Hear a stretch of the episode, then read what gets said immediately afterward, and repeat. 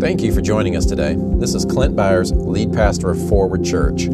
I pray this message blesses and encourages you. I hope it inspires transformative grace in your heart and establishes you even deeper in your new covenant identity in Christ. Now take a deep breath, become aware of God's Spirit within you, and enjoy the message. Um, today, I want to talk about this idea of how to hear God in a crisis. So, oftentimes, we don't take the time to develop our sensitivity and how to hear God in when we're not in a crisis. So when we actually do get in a crisis, we freak out and it's all external and we're looking for things out here to try to discern what God is saying or what he's doing and if there's negative things out here that are you know like actual real input for us, then it, we get all confused. So right now some of you are in the midst of crisis and maybe you haven't taken the time to develop. Maybe you're not maybe you don't have a certain way to hear God in your life. And you're trying to now, and it doesn't seem to be working. Well, that would make sense. But I think I've got a way, and I think God gave me a revelation of how to talk about this today. And just settle our hearts and settle our minds. Some of us have lost, some of you have lost your jobs. Some of you know people that are sick. Maybe you're looking at, you know, you're involved in a particular area of the economy or the healthcare system or the world in general where, you know, it, it's more you're more touched by it, you're more impacted by it. Most people aren't really that impacted by it, except for in their economic situation. So I will talk about some specific areas, but this is what was on my heart all week long, and it's the, it's the story from Matthew 4, if you wanted to flip over there. But Jesus has just been anointed. He goes to John the Baptist to be baptized. The Spirit of God falls on him to anoint him to step into his public ministry of being the Messiah and empowerment in that moment. Just like Jesus received and walked under the power of the Holy Spirit, we need to also. So, at this point, he's then led into the wilderness to be tempted of the enemy. Now, this is, this is not the point of my message, but this is a good point. There are lots of things that Jesus went through for us so we don't have to go through them. This is one of those. It very clearly says that Jesus was led of the Spirit to go into the wilderness to be tempted by the enemy. Now, you go back to Job, and a misinterpretation of the story of Job looks like that God is enticing the devil into Job's life to tempt him, but that's actually not what's happening. And so then we hear that we must suffer with Christ, and people jumble all these things together, not really realizing the calling of the Messiah and what he did for us and the things that he went through for us so that we don't have to. Being led by the Spirit of God into a situation where you are going to be tempted by the devil was uniquely for the Messiah to accomplish and destroy on our behalf. That means when the enemy comes to you, you don't have to sit and face that temptation because Jesus defeated him for you. Now, then James goes on to teach us that we're, when we're tempted, we're tempted by our own lust and enticed, and then it develops into sin. Now, of course, the enemy can come and lie to you, and it's up to you whether or not you're going to believe those lies. Sometimes you're already thinking in agreement with those lies that come in. You know, he is spirit. And I, I talk about, I, you know, every time I mention the enemy, I, I talk about it this way in terms of like radio frequency. And I think how we perceive spirit is much like a radio perceives radio signals. There are signals all over the planet all the time, in this room, in your home. And if you have the right receiver and you turn it to the right frequency, you will hear the messages that are coming from that the place of origin. So, in other words, like Sarah mentioned, the Joy FM, which is 93.3 for us here, you turn it to that frequency, you will pick up that broadcast. If you're thinking and your heart beliefs are in tune with the lies of the enemy, you will entertain that. And if you entertain it long enough and it becomes a belief, like a core belief for you, that will then become a stronghold. And the belief is the stronghold, not the devil in your life. As soon as you eradicate that erroneous belief, the enemy has nothing to reinforce and hold on to. So the demon itself, or the enemy, or whatever you want to call it, is not the stronghold, the belief is. You tear down the belief, the false belief, the stronghold, which is in your mind, and then the enemy has nothing to hold on to. And it's gone forever. You just don't even entertain that stuff. There are some of you, you know what you know exactly what I'm talking about, those negative thoughts and those fears that you used to have and you you discovered your identity in Christ and you started to affirm your victory in Christ, Christ's victory for you. You just don't entertain that stuff. Now, one of the greatest ways the enemy will come at you is to attack your identity. And this is what he did with Jesus in the wilderness. He said, you know, so you look at the baptism of Jesus, and he had just been anointed. God spoke, which is a whole nother topic that I'll briefly dive into. we got time today. So, um, some people heard God speak clearly, talking about at the baptism of Jesus. Some people heard God speak clearly. Some people heard a jumbled voice. Some people heard what sounded like lightning. Now, did God determine which one was going to hear lightning and which one was going to hear his voice? Maybe, but I don't think so. I think it was where each one of those people were in their own hearts.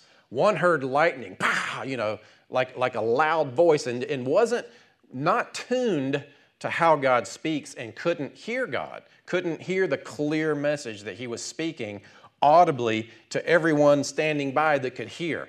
I mean, imagine that. Imagine you're standing at the baptism of Jesus and you hear a voice from the sky and you see the Holy Spirit descend. All of this was visible in that moment. What an incredible moment. So, Jesus, in the, the area that, he, so you just saw Jesus in this baptism. God said, This is my beloved Son in whom I am well pleased. And then what did the enemy do?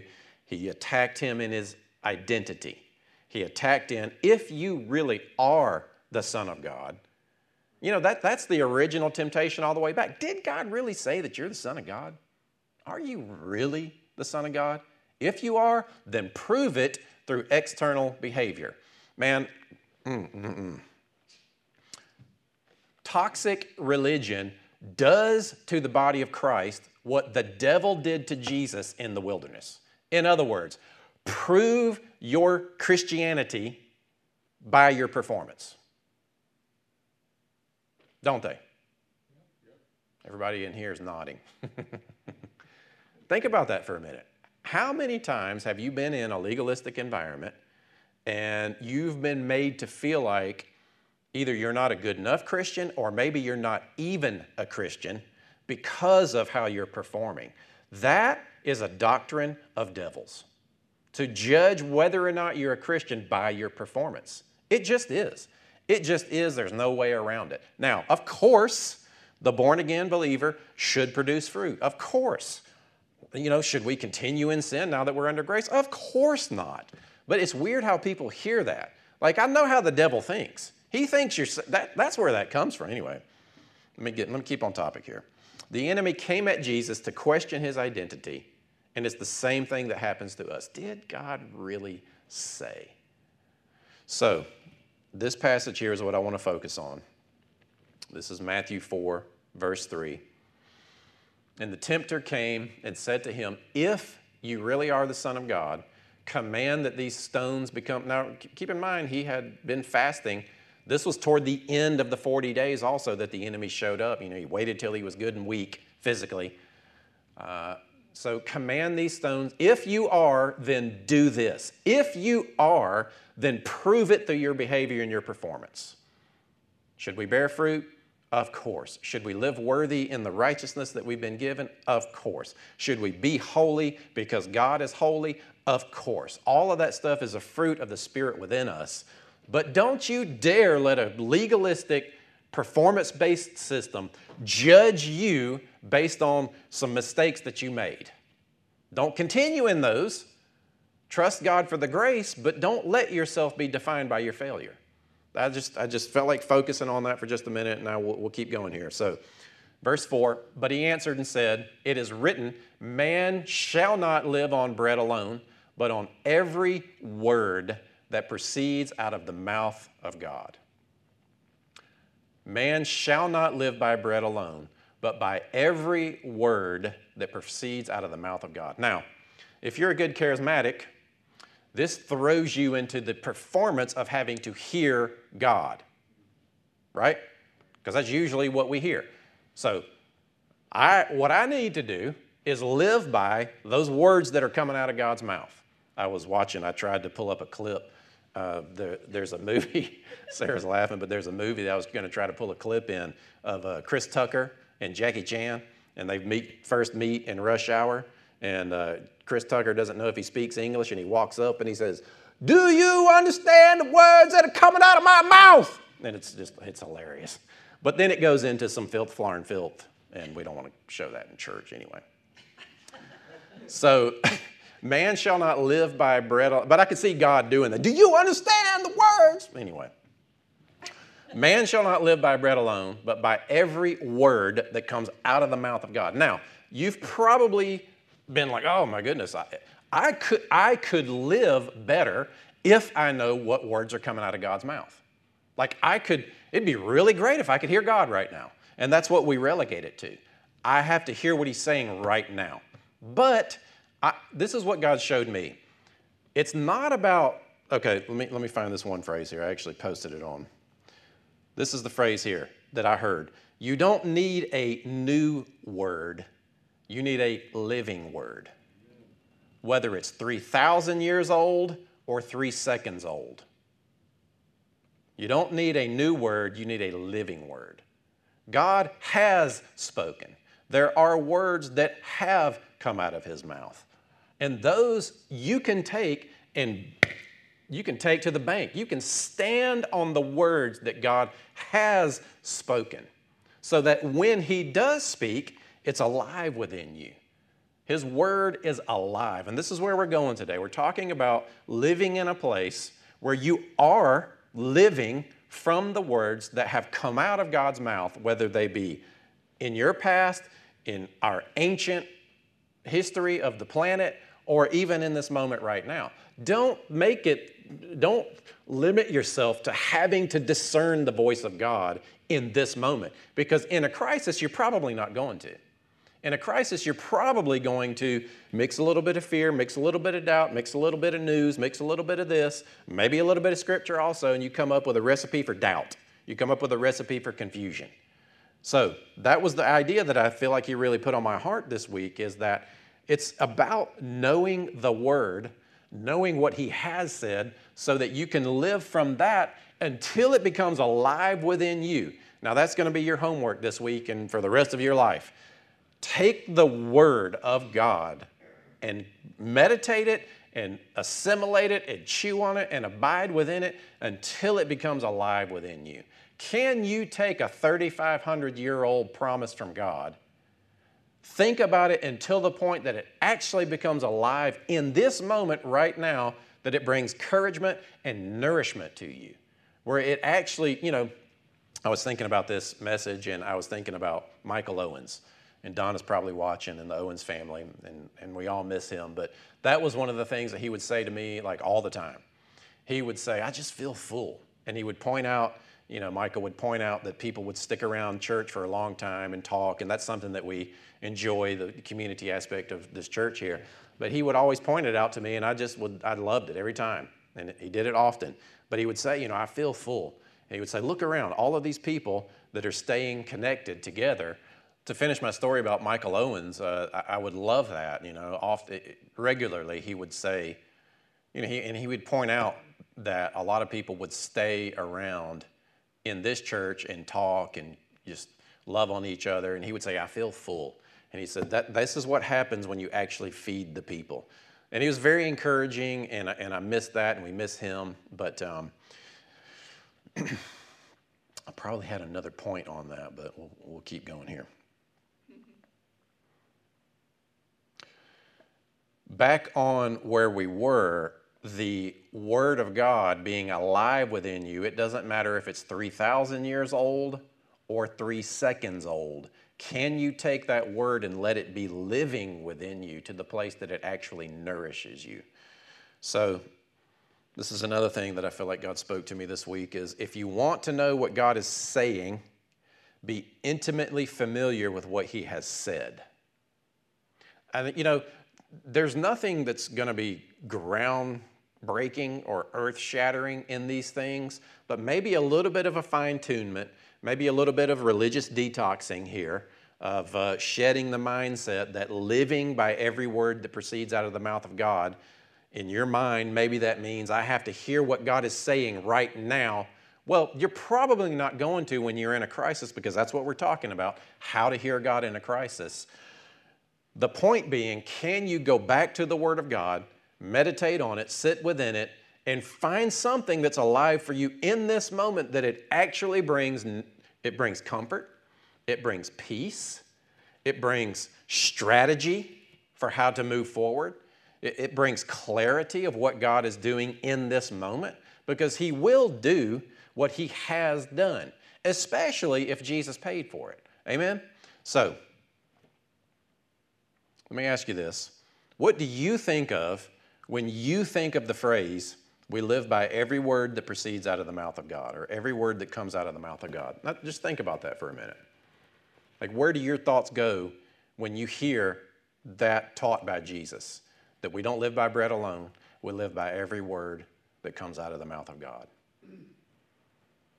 And maybe you recognize that you did have that mindset. Well, I have to hear him in this moment right now. So the question is how do you hear the words that are coming out of his mouth? Maybe a little bit out of order to answer that question. How do you hear him? And, and people hear him different ways. You know, the, and the message is always the same. He's going to affirm who he is, who Christ is. You know, I love that in Hebrews. Hebrews gives us a beautiful picture of the new priesthood of Christ, who Christ is for us under this new covenant and all the promises. You know, it's, it's ba- this new covenant, this eternal covenant of peace, is based on better promises. So, how do we hear? How do we hear God in the moment? And that's where I want to go back to this. If you want to know what God is saying, be intimately familiar with what He said. Now, the word intimately is key because it's not just, oh, I know John 4 2, oh, I know Matthew 3, whatever. It's not just knowing what the Bible says. And there are some people that will approach Scripture from an academic perspective and stand in a place of, you know, proud of themselves, let's say, I'll say it, that's as nice as I can say it, that they, that they know it better than other people, therefore that makes them a better Christian or, or something. You know, it's weird how it's, it's an academic book for a lot of people.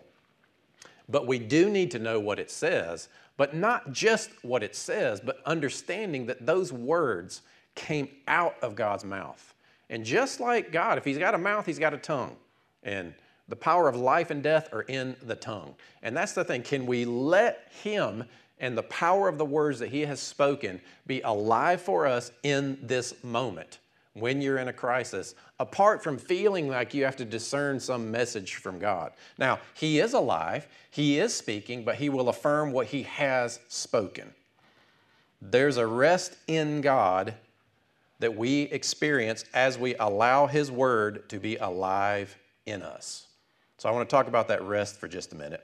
And I'm going to go through Hebrews 4. We're actually just going to read the whole chapter here, starting in verse 1. Uh, again, this is talking about this is talking about the, uh, the Israelites that, and how they tested God and tempted God. When it talks about the temptation in the wilderness, it's that they tested God. God brought them out. God protected his, his, the family through which he would birth his Messiah into the earth.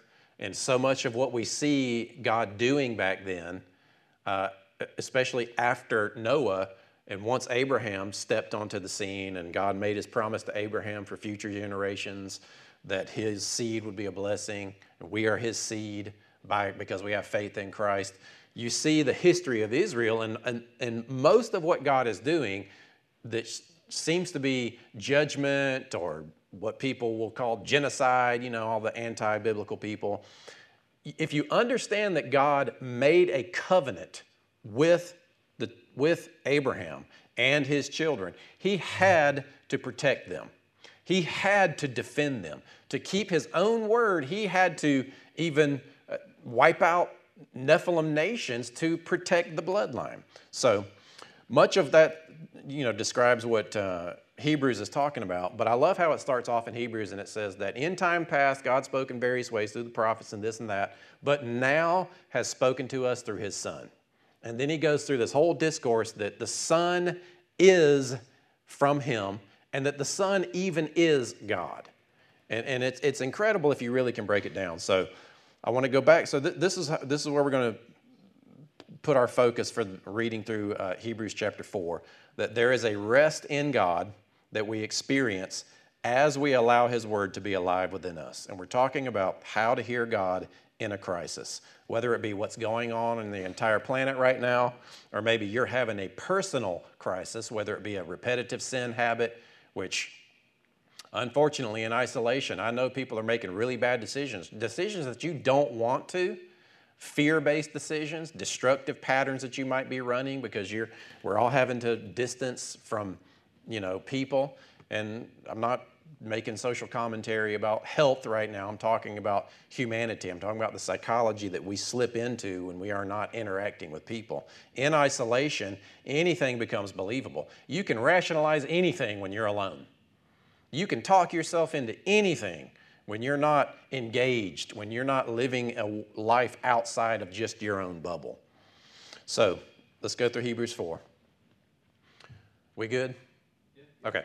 Therefore, let us fear if while promises remain, if, if while a promise remains of entering his rest, any one of you may seem to have come short of it.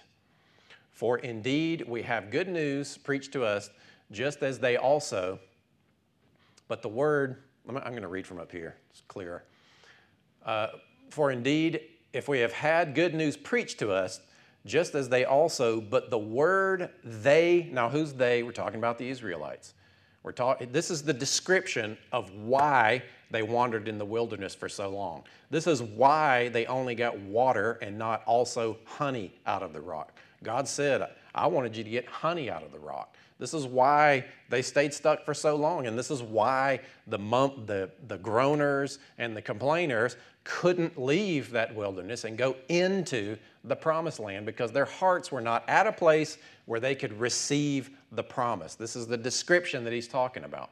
And there's a warning for us because he's saying there's a promise even beyond what they didn't inherit. It's spiritual in nature, but it's also physical in in uh, enjoying the blessings of Abraham. But here's why they couldn't experience the promise that God had spoken to them. They were in the middle of having been delivered miraculously to following God into the next version of the promised land. Let me just unpack this a little bit more. They were they had just experienced radical deliverance. They were in the wilderness with a promise that God was manifesting physically to lead them into the promised land. See, that's where we are. That's the Jesus, that's Jesus saying that when you pray, if you believe that you have received, it will be yours. See, they had received deliverance, but the promised land will be theirs. We're in the exact same place. We have been delivered from the power of darkness. We have been given everything that pertains unto life and godliness. We have all of the promises of God are yes and amen. We have been cleansed and made righteous. We have been given the Holy Spirit. We have the Spirit of the living God within us, leading us and guiding us into all truth. We have everything in us because the kingdom of God within us. And if we believe, it will be ours. Now, why could they not? Now, so that wilderness is a picture of where we are in our Christianity, and that is the kingdom is within us. You go back to Mark 4, he's talking about the, the description that he gives there about the heart receiving the, the fruition of the kingdom seeds within it and experiencing everything that God is within us. That's what Mark 4 is all about. And then it's the description is, the explanation is, here's how it works. It's a, like a farmer casts seed in the ground, goes to sleep, he wakes up, he doesn't know how it happens, but it bears fruit of its own kind. The fruit that should be born into our lives are the character attributes of who God is, the promises that He's made that are in Christ. So, the things that Jesus paid for, we should be able to believe unto manifestation. Just like the children of Israel were delivered in the place of following God but some of them could not go into the promised land. Why? Is that clear enough? All right. Why? For indeed we, we have had good news preached to us, just as they also, but the word they heard, just like us, did not profit them because it was not united by faith in those who heard. Another translation said they didn't mix faith in their hearts with the promise. Now, I'm not sure if you grasp, grasp how, how significant this is. Mixing faith with the promise. A lot of us hear promises spoken, but we sit back and we test God. Well, God, if you said it, then I should have it. And I've done this, this, this, this, and this, and I still don't have it. Why? Imagine the children of Israel wandering in the desert, the ones that couldn't go into the promised land because they complained and groaned and all of that stuff. They tested God. They, they, compl- they, they had been delivered. In a sense, for us, we have been delivered. We are saved. Now, they weren't born again. We are born again. And it's like we're doing the same thing. We're complaining because God is not performing for us. Even though He is, if we could see what He's actually doing for us, it's better than a pillar of fire and a cloud by day and food coming up from the ground. There is a nourishment that we have in our spirit that we can live from that can become even promises within our lives. How does it work? It's like a farmer casts seed in the ground, wakes up, goes to sleep, doesn't know how. I think that, that people, uh, the Christian world that is open to the move of the Spirit in their life, gets in trouble because we try to explain what Jesus didn't even explain. In other words, the seed, how the seed grows. How does it work? The farmer doesn't know, but it produces after its own kind. And that's where faith comes in. Do you trust that that seed within you will produce within your life? Well, how? You don't know? I don't know. God knows. Let Him work that out. And if you think that you know, write a book and sell millions of copies. Mail us a few. Anyway. So let's go to verse 3. So the issue is they did not mix faith with the promise, therefore they couldn't enter in. This is huge for where we're going in this chapter. For we who have believed enter that rest, just as he has said, As I swore in my wrath, they shall not enter my rest, although his works were finished from the foundation of the world. if, you, if you take the time to just read the word, do you see what he's saying there? He's saying they couldn't receive what he'd already given them. He didn't have something else to give them that he'd not already given them. He had declared it from the beginning that they could have this. It is finished already, but yet they couldn't receive it. Why? Because they didn't mix faith in their hearts. Now we're going to talk about that, try to get a little bit more practical toward the end of this. Let's keep going in Hebrews 4. For he has said somewhere concerning the seventh day, and God rested on the seventh day from all his works. And again in this passage, they shall not enter my rest. That was his response to some of the Israelites. Therefore, since it remains for some to enter it, enter it, and those who formerly had good news preached to them failed to enter because of disobedience. The disobedience of faith. That's the disobedience that he's speaking about. The disobedience was they didn't mix faith in their heart with the promise. Now, that then ripples out to following false gods and the murmuring and the complaining. See, religion performance based religion looks at the externals and then blames God or attributes withholding from God. You know, you see what I'm saying? Like as if God is withholding something because your performance is causing him to withhold something from you, as if he's playing chess with the externals of your life. But what he's saying here is that it remains a rest for some to enter it uh, those who formerly had good news preached to them failed to enter because of disobedience. They failed to enter into the rest because of their disobedience. He had previously described what that disobedience is. They didn't mix faith with the promise. That then manifested in their actions in chasing after false gods. Verse 7 He again fixes a certain day, today, saying through David, after so long a time, just as he has uh, been, just as has been said before, today, if you hear his voice, do not harden your hearts. Now, where are you going to hear his voice from? Because he's speaking, but he also has spoken. This is what I want to talk about. Can you go back into that word and live within it, abide within it, allow it to abide within you? Or do you get bored with it? Do you get bored reading the Bible? Do you get bored in certain worship? Do you get bored with, you know, those things that are at one time to you incredible revelations? Today, if you hear his voice, do not harden your hearts. And we talk a lot about the heart in, in this environment. The heart is the new you. It's the new man. It's that inner man that has been renewed. It's the place where God pours his love into you. God sheds abroad, abroad his love in your heart so that you will allow Christ to dwell in your heart. Now, for me, that's Ephesians 3. For me, allowing Christ to dwell in your heart is not necessarily when you get born again.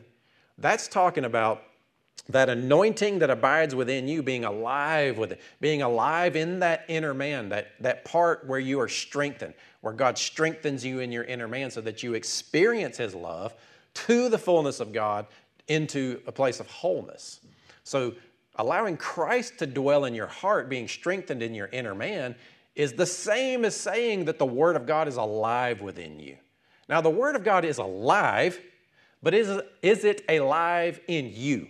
Just like the Israelites, he had spoken a promise. It was a promise to go into a land of milk and honey, to go into a land where they would live in homes that they did not build, to go into a land where they would reap from gardens that they did not plant, and God would be with them and protect them and make them a nation of priests unto the, the blessing of the entire world. That was what they were hopeful for. But they, some of them could not enter in because they'd hardened their hearts. And ultimately, that was the disobedience. They'd hardened their heart to what he had said, to his voice. We don't live by bread alone, we live by every word that proceeds out of the mouth of God. Today, if you hear his voice, do not harden your hearts. Let's keep going. For if Joshua had given them rest, he would not have spoken of another day after that, which is where we are. Verse 9 So there remains a Sabbath rest for the people of God. For the one who has entered his rest has himself also rested from his own works, as God did from his. Therefore, this is the paradox of the century. Therefore, let us be diligent to enter into that rest. Work hard to enter into the rest. Again, whatsoever things you pray, if you believe, that you have received, they will be yours. Be diligent to enter into that rest. Mix faith with the promise. Don't harden your heart. That's what we're talking about, is making our hearts sensitive to the Word of God. Our hearts are being fed with all kind of information from the world, and people are talking about how from now on life's going to be different. Well, so what? The Spirit of God isn't different. The promises that He has for us aren't different. The Word of God isn't going to change. What God has planned for you will not change. It's up to you. How are you going to respond in this process in the middle of a crisis by the Word of God being alive within you or the false prophets on the news media that are casting negativity and death and destruction? Uh, you know, and I'm not talking about the scientific elements of what happens or what doesn't happen. I'm talking about the, the, the psychological impact on the world. That's what people are saying. The world will never be the same again.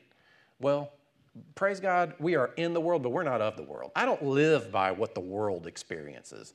I live by the Word of God that is alive within me. Amen? Amen. Uh, verse 10 for the one who has entered his rest has, also, has himself also rested from his works, as God did from his. Therefore, let us be diligent to enter that rest, so that no one will fall through following the same example of disobedience. The disobedience was not the worshiping of idols, that was the fruit of the, dis- the disobedience. But the disobedience was not mixing faith with the promise in their heart to the point that it was alive within them. He says it, he even points to it in the middle of it. Do you hear what he's speaking? Then don't harden your hearts. What did he speak to them? I'm bringing you out. All of those promises that he'd made that group of people, they didn't take him at his word, even though they'd just seen you know, all those plagues and, and how, they, how God delivered them. Let's keep going. Hebrews 4:12 for the word of God is living. It is alive. This is what I'm talking about this week. The word of God is alive and active. I love that that word is this is the uh, I think it's the New American Standard Bible. For the word of God is alive. It's living and active. I mean just think about that for a minute. You know the word is not just scripture. It is but it's also living. You know what I'm talking about. You've read the word before and you've seen letters on a page and you fall asleep. All right? You guys ever done that? Like, I, am I'm gonna get up every day and I'm gonna read at 6.30. Well, well, now I feel guilty. Darn it. Right? And then sometimes you read it and you're like, oh my gosh, this changes my life. What in the world? I've never seen that before and, and you're excited about it and it's nourishment for you and it, it, you know it does something for you and in those moments that's when it's growing unto manifestation in your life you know what i'm talking about we've all done it uh, so the word of god is alive and active it's active this, this is where i'm drilling down here to what we're going to do with this this week and hopefully beyond it's alive and it's active so the written word and will confirm what He is speaking to you in this moment. But you, if you don't hear a message from God, that's okay. He's already given you one. The Bible is full of messages from God. Read it. uh, so the Word of God is, a, I was going to finish my thought on Word. The Word is the word logos, and it's uh, where we get the word logic from. And the Eastern world looks at it as the way. The way is defined as the the hidden intelligence behind nature, the seeming uh, understanding that organizes and compels everything forward is the way. There's a popular mindset, the web that has no weaver. So it's like you recognize that there's an order to things, but you don't know who's done it. Well, we know who's done it. It's the Lord. It's His logos, it's His logic. The logos is also the character behind the words that are spoken. It's like the rhema that's spoken, it's the character behind the words that are spoken.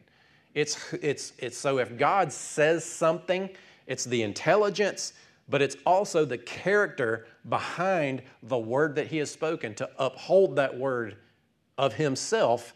It's just up to us to receive it. And we, I think we've done a poor job of talking about the receiving, and it looks like name it, claim it, and the whole prosperity gospel and all that, the stuff that people attack. But that's it's it's a it's an it's an I'm not saying it's preached immaturely, but it's understood from the wrong circles immaturely. It's not it's not researched enough. It's just attacked, even though the people that are preaching that kind of stuff may could say things differently. I get what they're saying, but there's still something to be learned from that. So the Word of God is alive, active, sharper than any two edged sword. Why is it sharp? And piercing as far as the division of the soul and spirit, where that have been given all things will be yours. That's the division of soul and spirit. That's where the Word of God goes. The Word of God, the logic of God, how God thinks, the explanation of the farmer casts seed in the ground and he doesn't know how it works. He goes to sleep and he wakes up. There's that rest that he enters into and it's producing. You mix the faith within there if you could if you could put faith anywhere, put it where the word of God goes, where soul and spirit are divided, where that manifestation point happens. That's where it needs to be. And, and you don't get to understand things logically. You just get to believe things there. And then when it's real to you, you don't need understanding because then you just believe it. You just know. Piercing as far as the division of soul and spirit of both joints and marrow. Then it goes physical. Are you seeing the progression here? I, I, see kingdom fruit seed growing here. It's like the it's like the word of God, it's spiritual. Creeps into your life where soul and spirit, where, where spirit then meets soul, then joints and marrow. It's like a progressive manifestation here. This is something that happens a lot. The more that I study the word, the more I see the exact same concepts spoken in different ways over and over and over and over. This is very simply the Spirit of the living God is within you. There are promises that He has for your life, and if you believe them, they will come to pass in your life. It's the Mark 4 principle everywhere. I think this is one of those areas where Jesus meant if you don't understand this parable, you're not going to get anything else that I say. Which indicates if you do understand this parable, it will shed light on everything else that I'm going to teach you. I think this is one of those examples. You, you can see it. The Word of God pierces spirit and soul, joints and marrow, able to judge the thoughts and intentions of the heart. And when it says judge, it's not talking about to exact punishment. Jesus already took all that. It's to course correct, it's to put things back right. The Word of God will help you get your thinking straight, help you get your thinking from illegal thinking to legal thinking, specifically the terms of the new covenant. That's what the Word of God will do. Read it, meditate on it, pray in it till it becomes alive, memorize it, whatever. Don't just sit there and think, God, what am I supposed to do? Read the written word of God, and it will inform all of the stuff that you're trying to hear from God on. Are you with me? So, and there's no creature hidden from his sight, but all things are open and laid bare to the eyes of him with whom we have to do. And this is the last couple passages. Therefore, since we have a great now and so it's kind of like he wraps it all up by giving us this picture that Jesus himself is upholding all of this rest that we can enter into. It's on him. It's not on us. Therefore, since we have a great high priest, well, let me clarify that. It is on us to believe. Therefore, since we have a great high priest who passed through the heavens, Jesus the Son of God, let us hold fast our confession, our confession of faith. For we do not have a high priest who cannot sympathize with our weaknesses. Because, see, this, if you catch what he's actually saying here, all right, let me finish and then I'll explain. So, for we do not have a high priest who cannot sympathize with our weaknesses, but one who has been tempted in all things as we are, yet without sin. Therefore, let us draw near with confidence to the throne of grace so that your inner man will be strengthened and empowered, so that we may receive mercy. Remember that you're forgiven, and find grace, empowerment, strength in the time of need. He just preached a very uh, uh, direct message of personal responsibility, right? He says, Look, these guys, there was a promise that God made. These guys could not receive it because they didn't mix faith with the promise in their hearts. Now, there's a rest for you that's in Christ make sure you're not hardening your heart and end up in the same place. But don't forget, Jesus is on your side. He ends it with comfort and compassion. He preaches, He knows what our reaction is going to be when we're preached personal responsibility to believe.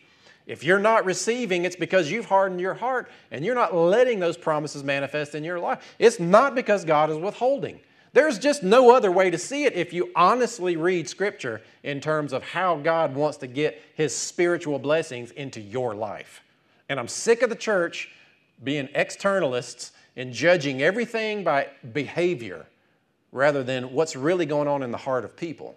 Because the external stuff is just a sign, it's just a manifestation. It's important because it shows us what's going on internally, but the focus should be on the internal, not you but the word in you. So he says, but I, hope that you see that, the human aspect of what he's done here. He preaches a very direct personal responsibility message, and then he ends. I'll read it one more time. We don't have a high priest. He knows what you're going through, he knows you're weak. He, he knows because he's been there. He's been tempted. He's had to believe. He's had to keep the faith. He had to go into the desert and face the enemy and remain faithful. He had to get, he had to resist sin to the point where it created so much stress in him that he literally bled. And the sin that Jesus resisted was to do things his own way.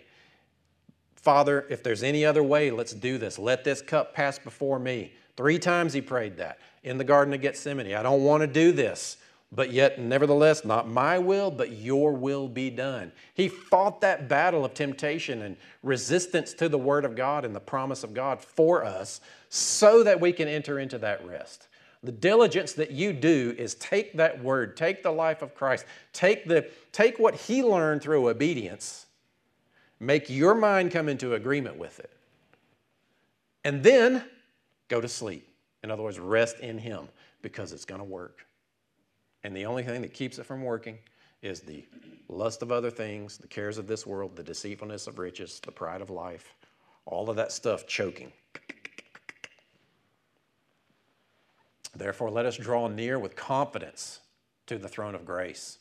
We go, to we go in confidence to Him to be empowered and strengthened. Subjecting and submitting ourselves to that word. The instructional parts, too. You know, there are absolute instructional parts in there that we should live by and apply. It's not legalistic to see instruction in Peter or some of those other uh, books, New Testament, New Covenant books, where there's uh, scripture that's directional to your behavior. That's fine. Just don't let it affect who you think that you are in Christ, but take that instruction and live well within it. So, The word that you allow to live in you will bring you rest. I've got a couple of phrases here that, that, that we're, I want to boil this down to and then talk about some practical steps and then we'll close. You don't need a new word, you need a living word. When you're in crisis, for some reason, we go and we try to hear God. God, what am I supposed to do? And you can go back to the word. I have this question Can you be moved by what he has already said, or do you feel like you need a new, fresh word? Think about, think about how you've been praying. God, what am I supposed to do? Like, you, like you're wanting him to tell you what to do now that the world is in the condition that he is. And that's a good thing. You're going to him to be influenced, but you might not feel like you're hearing something fresh and alive in this moment directly spoken out of his mouth right now. If you don't, join the club, go back into His Word, find something that does address the situation that you're in, and sit in it. Rest within it because it is just as alive and powerful as anything He might speak to you two seconds from now. Now, prayerfully, you do hear specific instruction in this moment right now how to handle your finances, what to do about your job. But you're not going to hear those things if you're not settled and confident in what He has already promised to you. When you know what he said, you will clearly hear what he is saying. I think this was the first thing that, that, I, that I heard in terms of this uh, message is that when you know what he said, you will clearly hear what he's saying.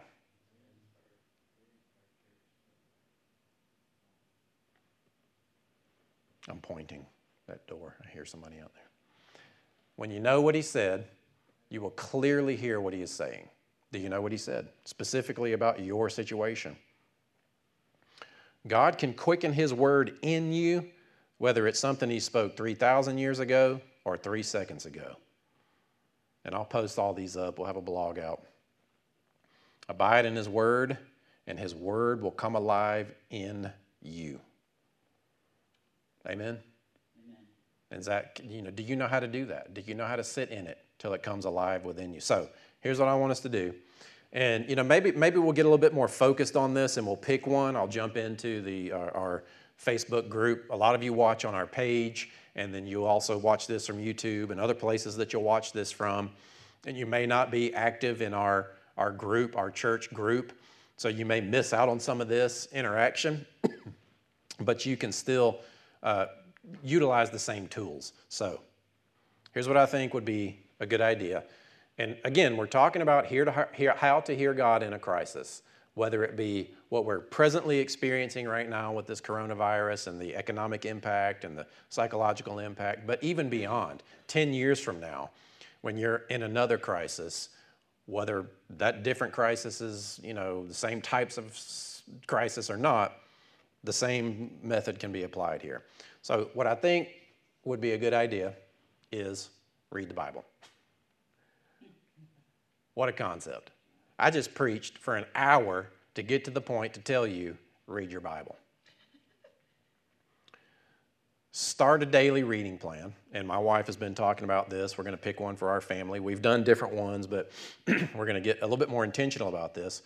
But I'm going to, this week, probably tomorrow, jump in the Forward Church Facebook group. Make sure that those of you that are in there, which is really kind of our internal discipleship community, I know some of you are not on Facebook, but if you get the emails, all the same information will be in there. You can go to my website, clintbyars.com, and uh, sign up for those emails. So start a daily reading plan, and I will recommend these particular uh, resources. YouVersion which is, I think it's just called Bible. Is that what it's called? Yeah. Let me pull it up. Yeah, I think it's just called Bible. Yep.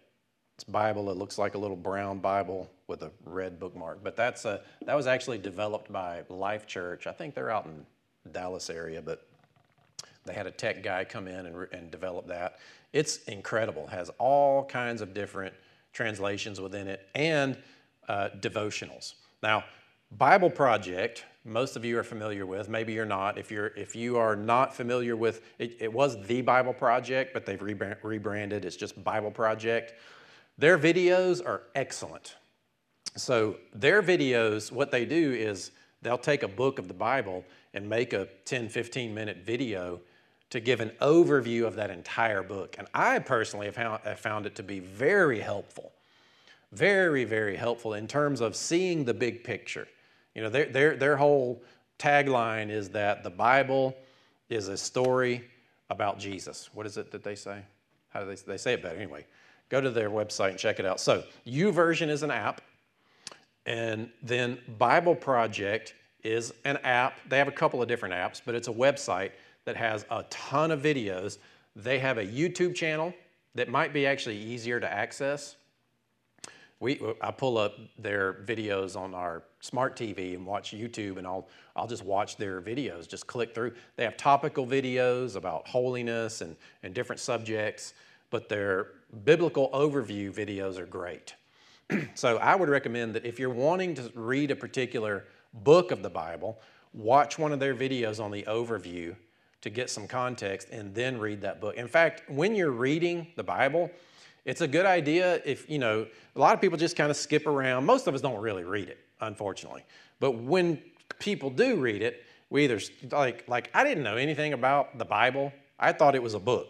Like when I first got saved, it's a book, which means you start at the beginning and you read till the end, which you can do that. But I got over to where Abraham was giving his wife away, and I'm like, this is, doesn't make, because my perspective of the Bible was everybody in there. I didn't, I didn't really have one, but I discovered that I thought, you know, I did, I guess. I thought everybody in there was perfect and this is about God. And then there's this guy giving his wife away. I'm like, I don't, this doesn't make sense. I, I just closed it. But I had this personal relationship with Jesus that then led me back to Scripture once I actually heard somebody describe the difference between the, you know, the uh, pre-cross, post-cross uh, Scriptures. And I've also discovered that people get really confused. They don't understand when you say old covenant, that we are not under the old covenant anymore, people hear, well, you're throwing out the Old Testament. In other words, all of those books of the Bible. No, that's not what we're saying. All of those books are absolutely valid, but there is a covenant described within all of those books that God had with Israel that is done, it is obsolete. Jesus fulfilled it, created a new covenant in the blood of Christ, which does not invalidate all of those old Testament books. So I, I, would encourage you that when you have conversations about Old Covenant, New Covenant, and you're trying to help people understand where we are now, make sure that you're that they understand that you're talking about a difference between the Old Testament and the Old Covenant. You're not throwing out all those books. You're just talking about the agreement that God had with the Israelites temporarily until the New Covenant. It's, it's, it's it seems elementary, but unfortunately, that's where a lot of people are in their biblical knowledge. They don't know. They think that you're saying, hey, just throw it all out. Anyway, let me finish this idea here. So, YouVersion has a bunch of um, devotionals that you can sign up for, and they're three day, seven day, 21 day. There's even some year long Bible reading programs that are excellent. I'm actually subscribed to a few of them. And so I will jump in. I've got a, I've got a, uh, straight through the Bible one that I'll go into. I don't listen to that one every day. And I, and I do end up listening to that one, but I'll read along sometimes too, because it will read it to you. Um, but I would recommend if you do the listening option, don't check out. You know, don't be doing your dishes and out there cutting your lawn because you probably can't hear it and you're not paying attention. If that works for you, that's fine because you're getting it in there. But I would say do it at a time where you can actually engage your heart with what it is that you're reading and listening to. So there is now a Bible Project devotional in the YouVersion app, which is excellent because the Bible Project app would go through all the videos and but it didn't read it and it and it was a, not quite as organized as the YouVersion stuff. So if you want a straight through the Bible, go find and I think there's actually several Bible Project um, devotionals in or reading. I guess they call them reading plans in YouVersion. There's several different Bible Project reading plans and go just go in there you know go see which ones seem appealing to you maybe some new covenant stuff i can't remember the numbers but if you read like 12 chapters a day in the, in the new testament you can read the entire thing every 30 days i can't remember the exact number of chapters but it's not that many so and then there's also dwell courtney i know you're a big fan of dwell you like the what is it that you like you like that you can put it on like there's a space there and it kind of med- repeat the chapter. Why don't, you, why don't you come up here and tell your experience with dwell? Maybe, maybe that'll be helpful for people. Because I have dwell, but I'm less familiar with it. Um, I'm more familiar with YouVersion and Bible Project. But yeah, tell us what you like about dwell. Yeah, um, I'm really excited to share about you know this app Dwell. You guys, it's not a free app, so you do either have to pay monthly or for the year. I think the year is $30, but uh, just something that I've been doing in my life personally a lot is I'll listen to a chapter and dwell, which has the whole entire Bible um, in there. You can listen to it's all audio, and they have different they have different plans that you can listen to in there. They have they'll have a list of like healing scriptures or identity scriptures and it'll just kind of play through these different scriptures. But the main thing that I like personally about it is listening to one chapter over and over and over again. I'll even find myself listening to one chapter, like just one I've listened to a lot is Philippians 2 about putting on this mind, this mind of Christ, and it kind of goes through that. I'll listen to it for like two hours. I'll listen to one chapter, and you know, in between, at the end, you can kind of. Um, one of the cool things about doing this is that you can put piano behind it. Yeah, you can you, choose the music. Yeah, you can choose cool. different music yeah. to go behind or, it, or random, and it'll actually change. Yeah. So like like if you're listening for an hour or so, it, it won't just stay on piano. You can piano, acoustic guitar. It'll change throughout yeah. the hour. There's also, um, I think there's like six or seven different um, voices voices yeah. that you can, you can listen to. Like if you are there's there's an African guy that's on there. You can he's got you know just that African you know dialect, and so yeah, it's a really great way. I just find it really just you know what Clint's talking about, getting this word in our hearts. It's just a really great way to do that, you know, and so. Um, yeah, it's a great app. I encourage you all to jump on there and get it. So yeah, we're not paid by Dwell, but it is a good app. you know, I, it, may, it makes me think about wrestling. I wrestled for years, and I had a great coach, and we hated him at the time because we would do mat drills and takedown drills and then wrestle every practice. And I'm talking an hour of like almost an hour, maybe more, of mat drills, and then an hour of takedown drills, and then you would wrestle. But what it did was that you became so familiar with those moves that when you were out there on the mat, that type of practice led us to state championships and, and i won region and won some matches in state but i would never you know you'd never you're never out there thinking okay i need to you know high single i need to you know, uh, snap right now. Or, you know, you're not thinking about what you're supposed to be doing. You just you feel what needs to happen in the moment, and it comes out. That is what happens when you take the time to put the word in there, and it's not a religious exercise. And, and, and I'm telling you, I know, I know what's happened. I know that people have been made to feel like you have to read the Bible, you have to know the Bible, you have to memorize the Bible, but you do. You have to know it. You have to get it in there because when you're doing life, you want it to naturally come out and you don't even have to think about it. And then you look back and you realize, oh, that's this scriptural principle. Oh, my thoughts are being influenced by this because this is what God said here and this is what Paul said to Timothy here and this is and it just and it just comes out. And so you you learn the Bible more conceptually than anything. Now, some of you that are more detailed oriented people, you're going to want to remember chapter and verse. I would say suspend that for a moment. Suspend that at times when you are listening, because what you want to do is you want to get the concepts. You want to understand. It's like what I was talking about. I see the Mark 4 principles so often, so many times. I see in Ephesians 3 that, that uh, we are strengthened in our inner man. It never mentions the word grace, but to me, that is the clearest functional description of what grace does in the heart of a human. And so when you have this word, it, so then here's what's fun is when you have it in you and then you start to live life and then you start to need to hear from God, then the pieces, all the, oh, and this, oh, oh, and all these, and God will custom build a revelation for you in the moment based on what's already in there. But it needs to be in there. And, and I'm telling you, there's just no substitute for getting the written word in you because you can then live from it. It can become alive within you. Amen? So I pray that you will do that. And again, I will in the Facebook group, we'll all interact and you know, maybe you guys can jump over there and we'll talk about it. And we'll uh, maybe we'll pick a church-wide plan that works for us. We'll start with something uh, easy and then kind of facilitate some some daily Bible reading and go back in and talk about what we've you know what we've read for that week. And um, we'll do it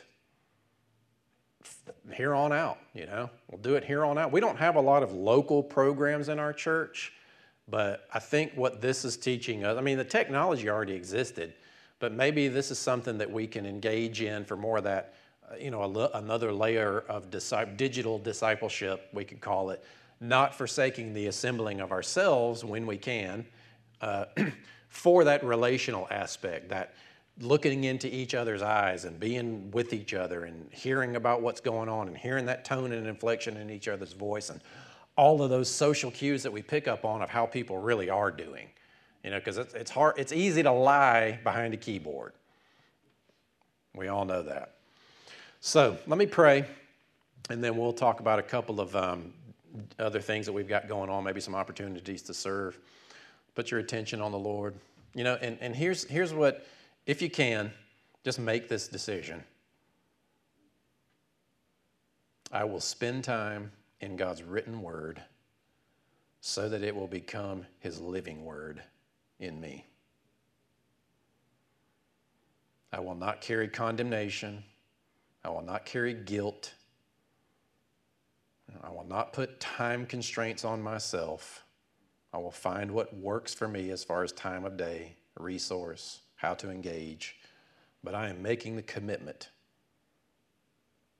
to allow His written word abide within me so that it becomes His living word within me. I want to live from that word that has come out of the mouth of God. Father, I thank you that you are alive. I thank you that your logic, how you think, how you uphold things is alive and that it is within me and it is discerning and judging the intents of my heart, and that it is course correcting me, even without it being a, a conscious process. I yield to your transformation, I yield to your shaping hand within my life. And I will let your word abide within me. I will take intentionally take your word and put it in me so that it will become alive and something that I can live from when I need to hear from you. I can hear from you at any moment because you've already spoken. And I thank you that you are continuing to speak and that you're active. I just speak life over those that are listening, our local congregation, as well as those that are beyond. There's a lot of people that call this their home church.